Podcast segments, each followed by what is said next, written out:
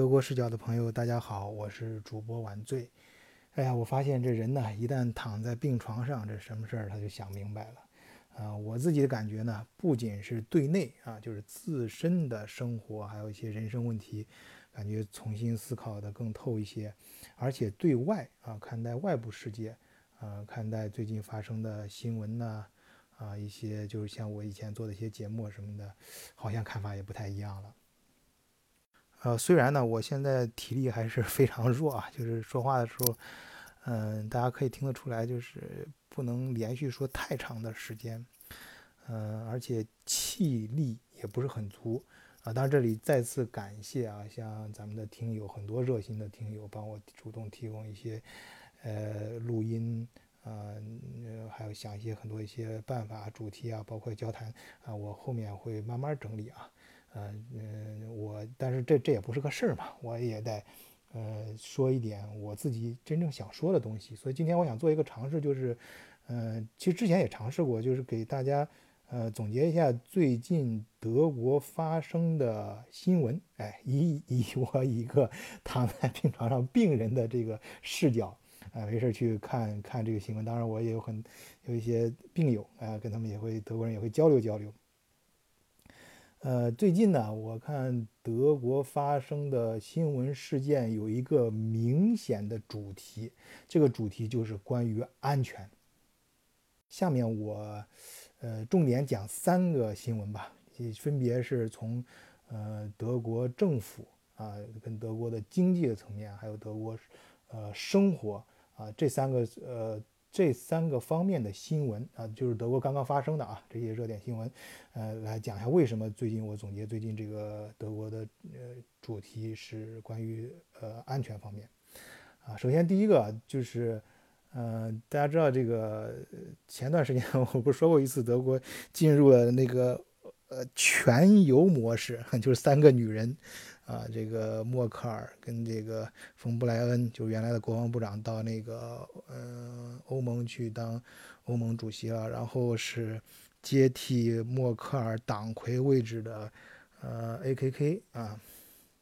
，A.K.K 呢，嗯，那个冯布莱恩走了之后，A.K.K 就兼任国防部部长嘛。因为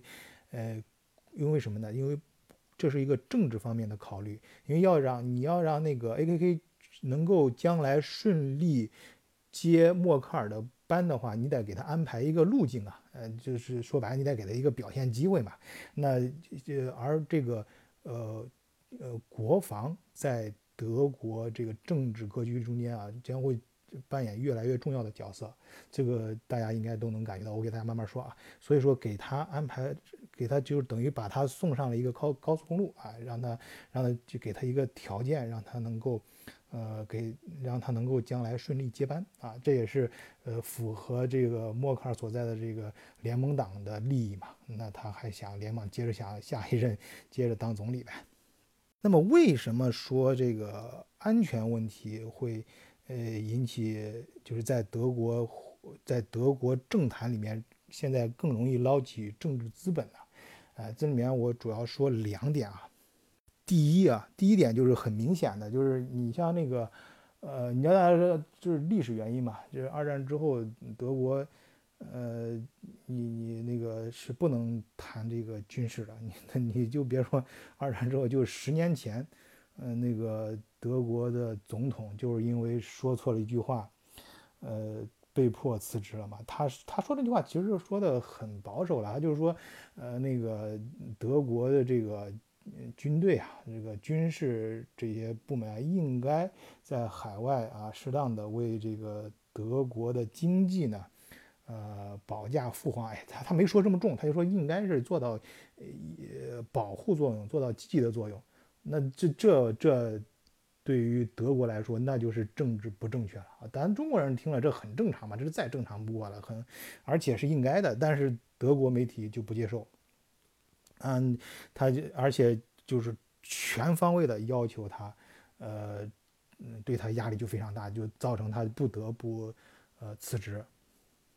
但是这才刚刚过去了十年，AKK 啊，现在就是很高调，它高调什么程度呢？现在大家在在德国的朋友听听友应该知道，最近德国不是新增加一个项目啊，其实也就是本周周二发生的啊，呃，上千名呃刚入伍的呃德国新兵在柏林国会大厦前及全国呃各地啊庄严的宣誓啊，宣誓什么呢？啊，我效忠。呃，德国德意志联邦共和国勇敢地捍卫德国人民的权益和自由。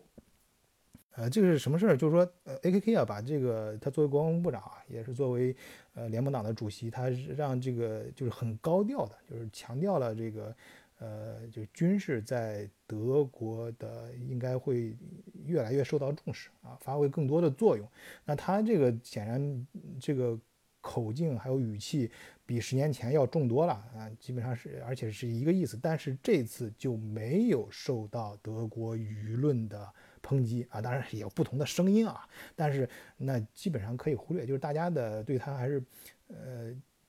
就是就用用用这么一句话，就感觉我我的感觉是，舆论对他是一个呃默认的一个态度。而在这方面呢，你的你默认就代表支持。然后关于这个军事的呃这个重视程度呢，还有还有一点，我觉得就更深的一点啊，就从更大的格局上看，就是呃大家知道这个对待这个呃这个欧，就是我前段时去年的时候讲讲那个德国视角的时候讲提到过这个嗯嗯那个。法国总理马克龙上台之后，跟那个也是很重视安全问题嘛，想跟这个默克尔在一起，这个搞一些事儿，啊，然后这个他就所以呢，他而且那个跟那小兄弟气，这个毕竟年轻啊，血气夯夯刚啊，更更猛一些，就是想想，呃，撇开呃呃这个北欧啊，就是自己干，要是咱们那个欧欧洲应该有自己的这个军军队什么这些东西。然后默克尔呢，就是这不是就公开就发明啊，就是兄弟，你别别别闹了，这个还 关键的时候这还得就是北欧对我们来说还是第一选择，有什么事儿还是找找北欧，以北欧的北欧的这个呃呃这种名义吧去做事儿更好一点，因为默克尔他考虑的更深啊，但这里面的。我相信这个我不展开啊，因为这个东西一展开，肯定这一期节目又要被下下架了。因为以前反正上次开安全会议什么的，我提了一嘴，直接就被下架。这就这样，我都不保不敢保证这期节目不被下下下架啊。如果下架的话，呃，就反正大家在在群里面再聊吧。呃，总之这个第一就是最近发生的，呃。德就是呃德国政府啊发生的一系列的活动啊，它就是表明越来越重视这个经济，呃不是越来越重视这个军事啊，呃就是安全问题放在最前面。那第二第二个大新闻呢，就是关于。德国的五 G 建设，那这个呃里面有些关键词我就更不能说了啊，说了是必然会被下架的，大家理解。但是大家是肯定知道我说的是什么事儿。但是五五 G 建设呢，我想把它展开一点，就是德国现在很多一些基础设施的建设什么，它都是就是政治人物那边想掺一嘴，就是说你要考虑到安全问题。其实你考虑安全问题并没有错，关键是什么呢？你要提供一个呃这个。呃，一个公平的竞争环境，就是说，假如你要说，你说亚洲的亚洲的公司，如果是对参与德国一些基础设施建设的话，你造成了一些安全问题，那你要提出相应的证据来啊！你要要不然的话，那你应该公开招标的。即使是你像比方说五 G 这个事儿吧，你公开公开那个竞争的，你有你有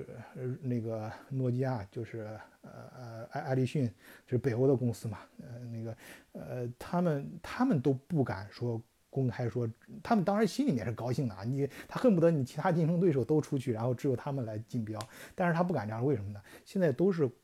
都是一个国，这些都是国际大公司，他不是说光在美国有生，不光在这个德国跟美国有生意，他在中国一样有生意，甚甚至在中国的经济利益更大，能挣的需要挣的钱更多，所以他也不敢乱说话。他这心里面高，但是他是他嘴上对媒体说话的时候，也是也是也是说，就是说我